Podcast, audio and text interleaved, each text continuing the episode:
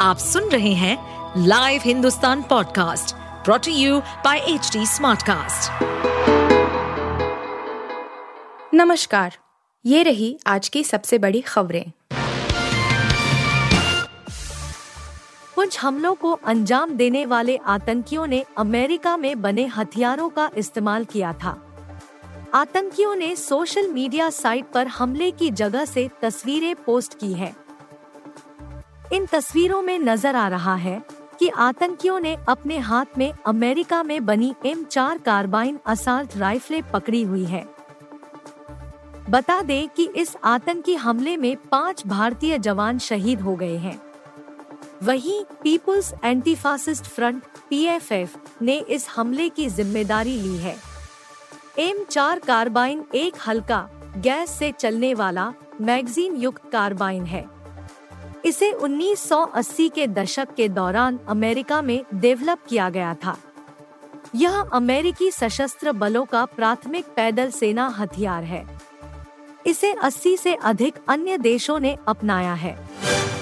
अयोध्या के मर्यादा पुरुषोत्तम श्रीराम सरपोर्ट पर शुक्रवार को पहला विमान उतारा गया। दोपहर 12 बजे इंडियन एयर फोर्स के विमान ने यहाँ लैंडिंग की। इसी विमान से प्रधानमंत्री नरेंद्र मोदी भी 30 दिसंबर को अयोध्या आएँगे। कहा जा रहा है कि पीएम के आगमन को देखते हुए विमान का ट्रायल किया गया है। सुरक्षित और आरामदेह लैंडिंग के बाद प्लेन के क्रू मेंबरों ने भी संतोष व्यक्त किया है। इस दौरान मौजूद पीएम की सुरक्षा करने वाली एसपीजी के प्रमुख ने भी माथतों व स्थानीय पुलिस के साथ एयरपोर्ट का निरीक्षण किया। 30 दिसंबर को प्रधानमंत्री इस एयरपोर्ट के साथ ही अयोध्या रेलवे स्टेशन का लोकार्पण करेंगे। इसके लिए तैयारियों को अंतिम रूप दिया जा रहा है।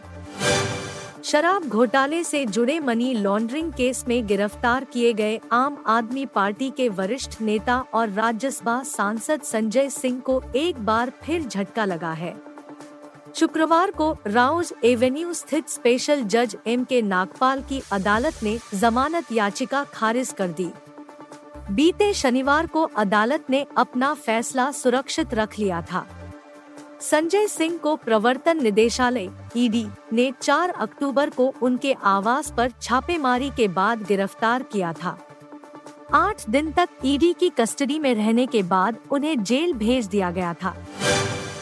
गूगल अपने करीब 10.2 करोड़ उपभोक्ताओं को 5,238 करोड़ रुपए का भुगतान करने वाला है। जी हाँ अगर आप भी एंड्रॉइड यूज़र हैं, तो आपकी भी किस्मत चमक सकती है। दरअसल गूगल को एंड्रॉइड मोबाइल ऐप मार्केट में अपने गूगल प्ले स्टोर के प्रभुत्व से संबंधित एक अविश्वास मुकदमे का सामना करना पड़ा है। आरोप यह था कि गूगल ने एकाधिकार बनाने के लिए अपने नियंत्रण का लाभ उठाया जिसके परिणाम स्वरूप उपभोक्ताओं के लिए कीमतें बढ़ गई।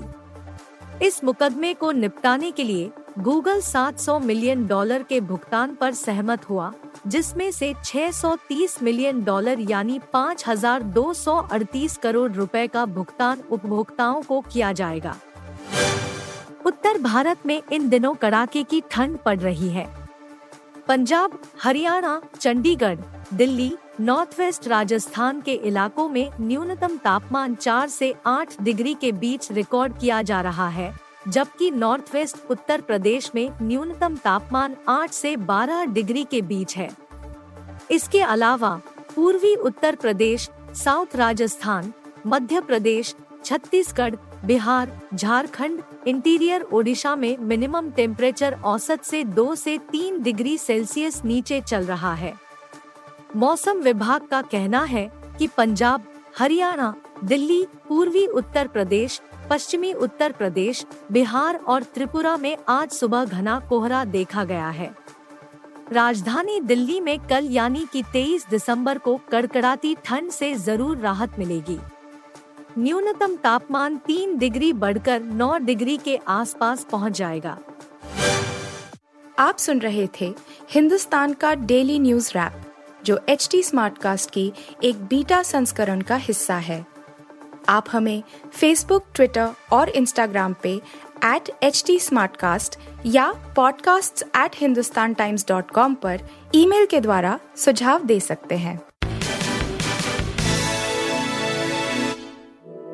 इस पॉडकास्ट पर अपडेटेड रहने के लिए हमें फॉलो करें एट एच टी हम सारे मेजर सोशल मीडिया प्लेटफॉर्म पर मौजूद है। और ऐसे पॉडकास्ट सुनने के लिए log on to W W W dot H T Smartcast dot com